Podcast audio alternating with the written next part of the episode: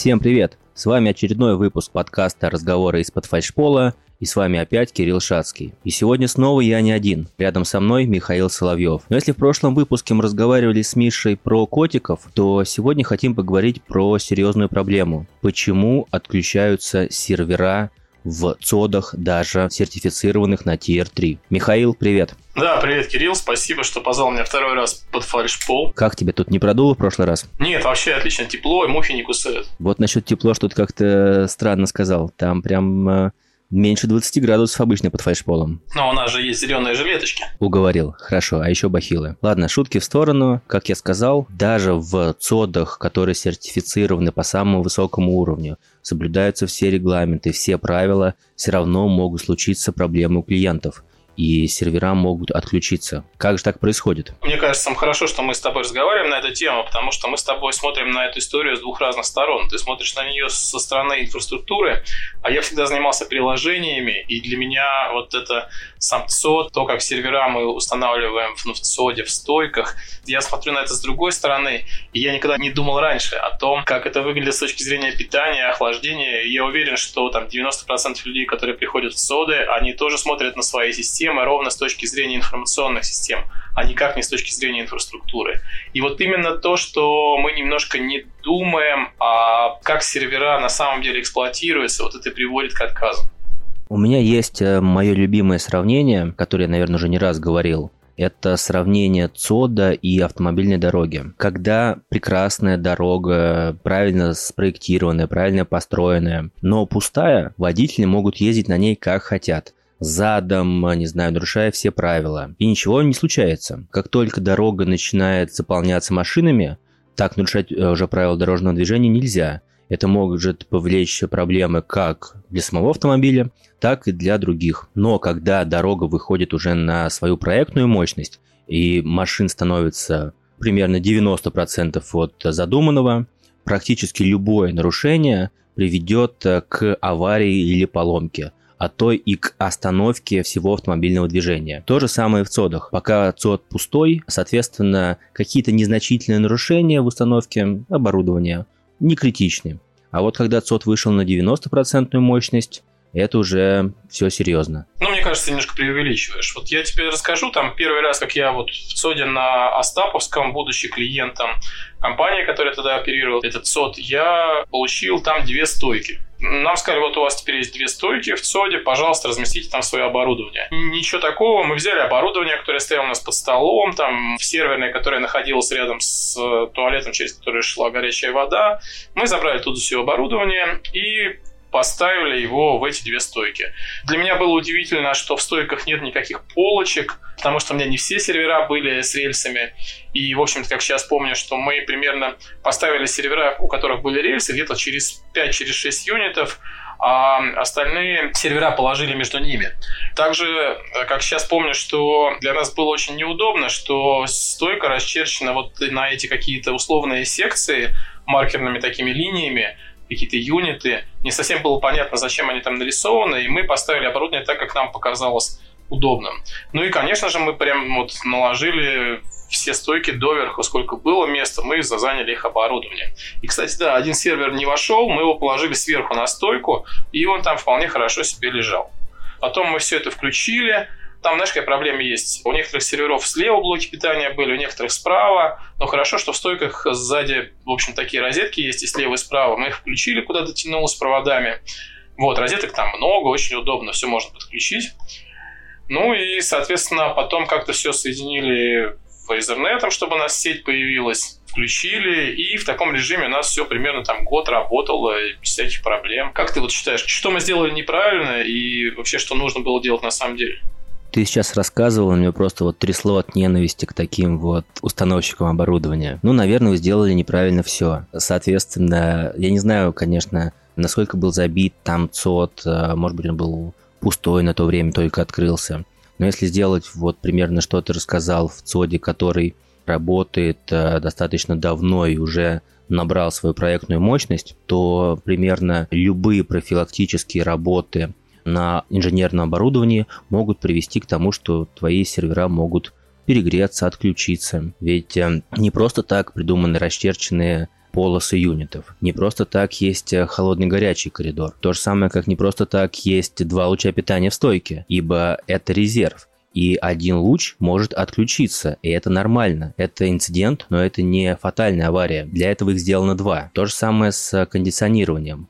Твое вот это расположение как попало, без заглушек, э, без э, соблюдения холодного горячего коридора, не дай бог еще поставить на стойку, оно уменьшает э, КПД системы кондиционирования, конечно, в пределах одной стойки, ну, примерно, я так думаю, процентов на 50, потому что идет страшное смешение воздуха в холодном коридоре, куда через все свободные дырки пытается пролезть горячий воздух. Есть там прям прекрасные картинки. Воздух из-под фальшпола выходит 20 градусов. Потом первый незакрытый юнит 22 градуса. Второй 25. И к твоему верхнему оборудованию уже приходит 30 хотя система кондиционирования работает прекрасно. Ну, я помню, что нас еще очень сильно ругались за то, что две стойки, они были не рядом, они где-то через ряд стояли друг от друга, и на нас ругались за то, что мы соединили, у нас такой был специальный кабель как ни странно, HDMI, который соединял два наших сетевых свеча, и мы его попустили вот так вот поверху, по диагонали между стойками, потому что он еле дотягивался. На нас очень ругались, что мы не положили его по лоткам, но по лоткам-то не дотягивалось. Ну ты прям пример э, антиидеального заказчика. До тех пор, пока я начал строить даталайновское облако, вот как, так как совсем айтишник уровня там серверов приложений, я вот так себе видел монтаж серверов в ЦОДе, и, в общем, так мы их смонтировали. Боюсь просить, оборудование было с двумя блоками питания? Нет, это было просто оборудование, и вот то, что два блока питания у оборудования это очень важно, я уже понял это потом, когда мы строили облако. А облака, как вы знаете, они состоят в основном из серверов под Linux. И то, что у каждого оборудования должно быть два блока питания, это пришло только понимание, когда ты эксплуатируешь такое оборудование. Но еще более сложная вещь – это то, что когда вы смотрите в стойке на PDU, эти вот эти блоки розеток, которые видите в стойке слева и справа, то блоки розеток неравнозначны. То есть они объединены в секции. И вам нужно четко понимать, какой ток вы потребляете в каждой из секций. Сначала мне было больно ушам, когда Миша рассказывал про первый опыт, а сейчас это просто прекрасная новость, когда люди, не занимающиеся инфраструктурой, понимают такие вещи. Ведь э, даже стандартная PDU, устройство распределения питания внутри стойки, допустим, 32 ампера, 6,5 киловатт, вроде бы все понятно – но она действительно разделена на две секции. И если перегрузить одну секцию, то вырубится вся ПДУшка. А вырубится она, скорее всего, в тот момент, когда отключится луч питания. То есть такой простой вещью, как не посмотреть, как вы сбалансировали нагрузку внутри стойки, вы убиваете все резервирование всего дата-центра, делая его бесполезным. То есть, еще более простыми словами, вы же обычно сервера ставите вниз стойки, а сетевое оборудование вверх стойки. Потом сервера вы включаете в ближайшие розетки, это получается не из стойки, а сетевое оборудование включаете вверх стойки, в ближайшие розетки. И получается, что с одной части ПДУ вы потребляете, например, 300 ватт, а с нижней части ПДУ вы потребляете несколько киловатт. И когда у вас все потребление питания перейдет на один луч, на одну ПДУшку, то это потребление увеличится в два раза. И ПДУшка вот в нижней части, на которой осталось напряжение, на ней будет перегрузка по питанию, и ваша стойка выключится. Да, это, конечно, такая сложная история. Ты ее начинаешь чувствовать именно когда уже в ЦОДе работаешь. Ну, потому что, наверное, айтишникам обычно никто не рассказывает, как правильно монтировать сервера. Мы же этого не знаем. Я рассказываю, я несколько лекций прочитал, статей про это написал. Это просто моя боль, и все время пытаюсь донести. Если кто-то ко мне подойдет и скажет, попроси рассказать, я прямо обязательно расскажу и покажу, ведь это такая боль. Также, наверное, нужно упомянуть такие устройства, как AVR. Это такая спорная, спорная, хорошая, спорная вещь. AVR нужно, когда у вас есть оборудование с одним блоком питания. И, соответственно, если вы оборудование с одним блоком питания включите в одну ПДУшку, то при выключении одного из лучей при профилактических работах или каких-то аварийных работах в СОДе у вас такое оборудование выключится. Соответственно, вам нужно взять устройство, которое называется AVR, купить и поставить свою стойку, подключить оборудование с одним блоком питания к AVR. Но это же, наверное, тоже не всегда правильное решение. Это решение живое, в нем есть несколько минусов. Я не буду сейчас углубляться в них, просто расскажу одну историю, которая случилась со мной лет, наверное, так 6-7 назад. Итак, идут профилактические работы на системе кондиционирования, отключается один кондиционер. Температура в э, коридоре повышается на 2-3 градуса. В нормах все как бы все, все прекрасно, все работают. И тут происходит ситуация, что звонит заказчик, ну или там пишет, у него отключилась целая стойка. Типа у вас какие-то проблемы с электропитанием. Я скажу честно, сломал всю голову, почему это могло произойти. Ибо весь СОТ работает, ни одной другой заявки нету, но только вот это случилось. Просмотрев стойку полностью, не знаю, там с э, передней стороны, с задней стороны, я обнаружил следующее. Со стороны холодного коридора стоит небольшой такой сервер, а с стороны горячего коридора стоит AVR в одном и том же юните, а сверху них, соответственно, большие сервера. То есть ситуация в том, что сервер дует горячим воздухом постоянно на AVR. А когда температура начала подрастать, он начал дуть еще более горячим воздухом. Соответственно, AVR начала сходить с ума. Она попыталась переключить с одного луча на другой, но потом просто взяла как бы и сказала, не, больше так не могу, и отключилась. Поэтому ни в коем случае нельзя ставить в один юнит два разных оборудования. Они какое-то время проработают, а потом прекрасно перегреются и скажут, не, мы устали, пока. Ну, это же так удобно, один юнит спереди, сзади поставил по оборудованию. Когда ставишь оборудование в юниты, такой нюанс есть интересный. Оказывается, есть оборудование, которое ставится лицом в горячий коридор, а есть, которое лицом в холодный коридор. И когда вы закупаете сетевое оборудование, обратите внимание, какую модель вы выбрали – ту, которая должна смотреть портами в горячий коридор, или ту, которая должна смотреть портами в холодный коридор. Это разные модельки с разными буковками и менять, и поворачивать их потом в процессе эксплуатации нельзя. Они гонят воздух в другую сторону. Еще вот, если вернуться к АВР, нельзя АВР ставить вплотную на горячий сервер. У меня была ситуация, когда АВР выключалась из-за того, что сервер был горячий рядом. Так что АВР это хорошая штука, но не всегда ее стоит применять. Нужно стараться обходиться оборудование с двумя блоками питания, стараться менять оборудование с одним блоком питания на оборудование с двумя блоками питания, потому что в долгосрочной перспективе это очень сильно сэкономит вам нервных клеток. Полностью согласен, да, видишь твой рассказ про то, что АВР может э, перегреться от э, сервера, который стоит сверху снизу горячего, подтверждает то же самое, что я рассказывал, что АВР может перегреться, когда на нее дует сильно горячим воздухом. Хотя это не сверхгорячий, что вы понимали, это не 100 градусов. Там, по-моему, начинаются проблемы уже при 40-45. Я вот помню, как сейчас, что один из самых первых случаев таких... Надо сказать, что у нас в даталайне вообще все аварии, они все разбираются, рассматриваются, и по ним пишется так называемый постмортум. Это такой аварийный отчет, в котором разбирается все, что произошло. Не то, что кто-то виноват, и он плохой, у него руки неправильно растут. Нет, там просто записываются сухие факты. Что произошло, что было по минутам, что кто сделал и что мы предпримем, чтобы больше такого не было. Так вот, мы разбирали ситуацию, когда дежурный инженер, проходя под соду, увидел, что в одной из стоек из блока питания сервера торчит не до конца вставленный шнур питания. И что сделал добросовестно дежурный? Он доткнул этот провод до конца, чтобы сервер продолжил свою нормальную работу. Что случилось? Конечно же, выключилась стойка клиента. Почему? Ну, потому что блок питания, в который была не до конца вставлен провод, он был сгоревший, и клиент просто понимал, что там стоит закороченный накоротко блок питания, и на время ремонта он этот провод таким образом как бы подвесил, чтобы он не болтался в стойке, и пошел за новым блоком питания, поехал, да. Ну, соответственно, в это время наш дежурный взял и доткнул блок питания, и все вырубил. Ну, это же правило работы с электроустановками. Если автомат нельзя включать, на него вешается табличка «не включать» работают люди. Здесь то же самое. Маркировка очень важная тема. Мы когда облако начали эксплуатировать, мы, конечно же, стали бороться за то, чтобы отказов серверов у нас было как можно меньше.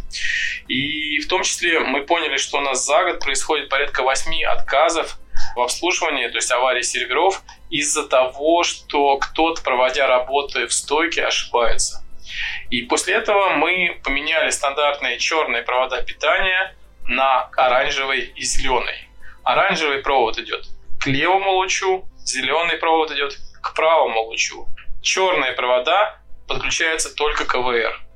И вот эта история, как только мы ввели такую цветовую маркировку проводов электропитания, оно привело к тому, что вот эти 7-8 инцидентов год, связанных с некорректными работами инженеров стойки, они просто свелись к нулю. Потому что, когда вы видите цвета проводов от серверов, вы уже не можете ошибиться. Я скажу больше, что таким образом обозначаются не только провода питания в стойках, но и провода питания от шинопроводов а, к непосредственно к PDU. Действительно, не четный луч питания оранжевый, четный луч питания зеленый, это знают все инженеры. И даже сейчас в схемах, которые мы вешаем в помещение горща, там также лучи питания обозначаются разным цветом. Уже даже там инженеру не нужно смотреть э, номер луча, он понимает, четный это или нечетный по цвету. Очень хорошая практика. Забирайте наши советы, пользуйтесь. Ну и, наверное, понятно, что нужно маркировать и сетевые провода, потому что иначе у вас получается не стойка, а паутина. Поэтому обязательно маркируйте сетевые провода, обязательно увязывайте сетевые провода, обязательно ведите кабельный журнал. Я прекрасно понимаю, что вы монтировали сервера, у вас на это ушло вместо 6 часов 12, вы хотите кушать, вас ждут дома, и вы хотите закончить сегодня и завтра не возвращаться в СОД. Пожалуйста, тем не менее, вернитесь, останьтесь, маркируйте все провода с двух сторон. На каждом проводе напишите, куда идет этот провод и зачем. И с ответной стороны тоже напишите, куда включена ответная часть и зачем, какую роль несет. Кроме того, что вы отмаркировали это на проводе, обязательно запишите это в журнал. Это вам потом спасет нервы просто вот колоссально. Слушай, а есть какие-то, не знаю, вещи, разница между оптикой, медью и еще какими-то типами э, кабелей? Может быть, какие-то советы по там органайзерам? Слушай, главный совет, когда маркируете сервера, не заклеивайте серверам воздуховоды, пожалуйста. У меня была история, когда на предыдущем месте работы коллега отмаркировал все сервера очень красиво. Вы знаете, он напечатал на принтере такие таблички, они прям высотой были в 2 юнита, на которых было написано, что это за сервер, какой у него IP-адрес, какой у него IP-адрес менеджмента, какой у него логин пароль на IP-MAI, какой у него серийный номер, масса информации, прям вот, прикиньте, вся, весь паспорт сервера человек распечатал на двухюнитовой бумажке, все морды серверов он заклеил этими двухюнитовыми бумажками, на которых было очень четко и понятно расписано, что же там происходит. Соответственно, сервера не смогли через бумагу засасывать в себя холодный воздух, и где-то через полутора суток у нас все вся виртуализация встала. Уже прекрасная история, мне очень нравится. Вот, но тем не менее маркировка крайне важна и нужна. Вот. И, наверное, самое последнее, что я вот на своем опыте получил, это зачем привязывать все провода, которые у вас есть в стойке, к стойке. У меня была такая история. В верхней части стойки стояли сервера, а в нижней части стойки стояли джибоды. Соединены они между собой были SAS-кабелями. Ну, вы представляете, SAS-кабеля такие вот толщиной в большой палец мужчин. И их там было штук, наверное, 16. Логично, что у вас по одной части стойки идут как бы электрические провода или там медные провода, по другой части оптика, у вас все красиво, а вот эти SAS-кабеля, вам просто некуда их приткнуть, но они толстые, черные, непонятно. Еще и не каждая стяжка их возьмет, да? Кстати, стяжки. Обязательно используйте, обязательно используйте велкро. Это такая лента, которая с одной стороны мягкая, с другой стороны с крючочками, и которая многоразовая, понимаете? Как только вы свяжете что-то стяжкой, потом вы ножиком начнете эту стяжку разрезать, вы обязательно разрежете все, что там вокруг, сломаете себе продуктив, сломаете себе руку, ногу, обрежетесь и, пожалуйста, не используйте стяжки, передавите оптику стяжкой. Ну так вот, висят SAS-кабеля, они посередине ровненько висят сверху сервера, снизу джибот. И дальше была просто фееричная история. Сидим, никого не трогаем, и тут в джибоде вылетает 71 диск. Мы думаем, ну окей, бывает, сейчас у вендора закажем, поменяем. Проходит минута, вылетает 36-й диск. Мы думаем, блин, ну что, листопад. Вылетает 8 диск. Мы думаем, так, еще 8 дисков, и у нас данные потеряются. И тут первый вылетевший диск говорит, о, я зелененький, я нашелся, все хорошо. Мы говорим, фух. Вылетает 24 диск, вылетает 42 диск, возвращается 37-й. И говорит, здрасте, я снова жив. Потом все-таки количество дисков становится вылетевших больше, чем мы можем себе позволить. Мы теряем том с данными, мы вообще не понимаем, что происходит. Мы не понимаем, как заребилдить это дело, потому что ну, диски случайным образом теряются, находятся. И информационная система уже не в силах собрать из них консистентные данные. И ну, мы просто не знаем, что думать. В результате оказалось, что в ЦОДе возникла некоторая непредвиденная ситуация, в результате которой на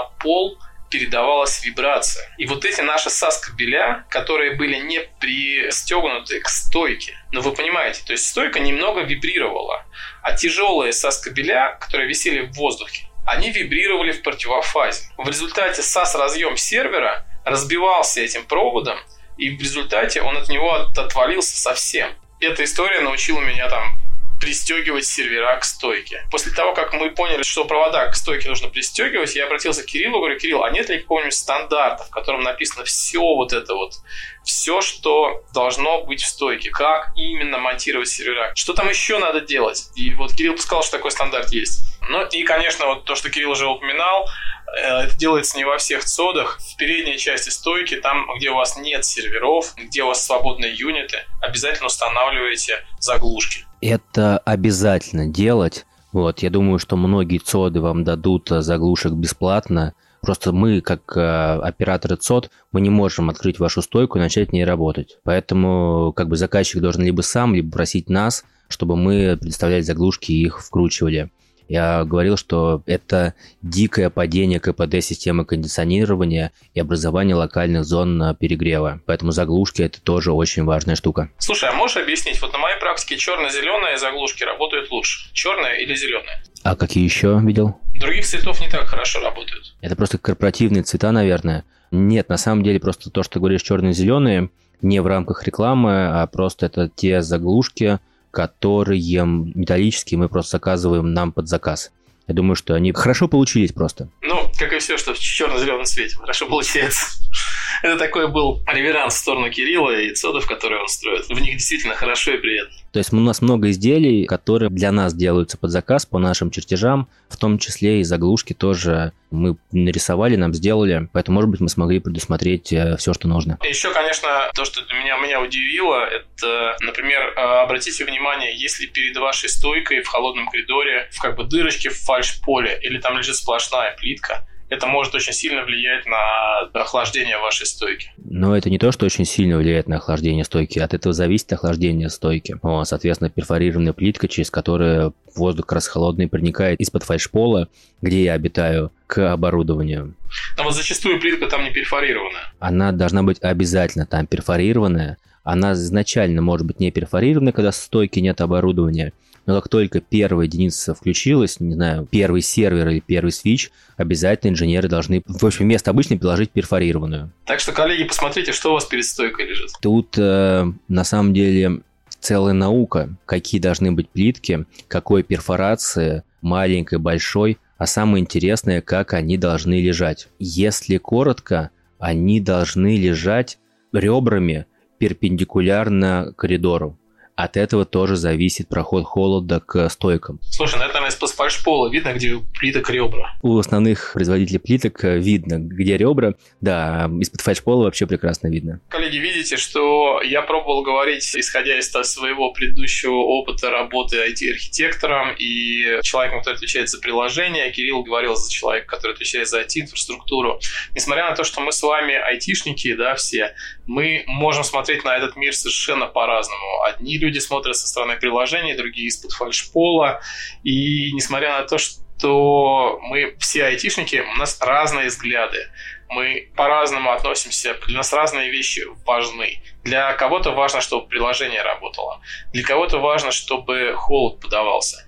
Но поверьте, мы должны как-то идти друг другу навстречу и соблюдать те стандарты, которые каждый из нас сделал для соседа. И когда мы вместе придем навстречу друг другу к этим стандартам, когда мы начнем правильно монтировать сервера, это сильно повысит доступность систем, которые мы делаем. И это на самом деле удлинит наш ночной сон. Нужно общаться между отделами. Не в рамках своего одного отдела, а как раз-таки эксплуатация со стройкой, люди, которые занимаются ЦОДом с айтишниками, сетевиками, чтобы понимать их проблемы, рассказывать э, свои проблемы и каким-то совместным образом приходить к решению, к счастливой жизни, ну и, конечно же, к здоровому сну. На этом э, сегодня все. Со мной был Михаил Соловьев. Мне кажется, прекрасная беседа получилась. Миша, спасибо. Спасибо, коллеги. Хорошего дня. Слушайте следующие выпуски подкаста.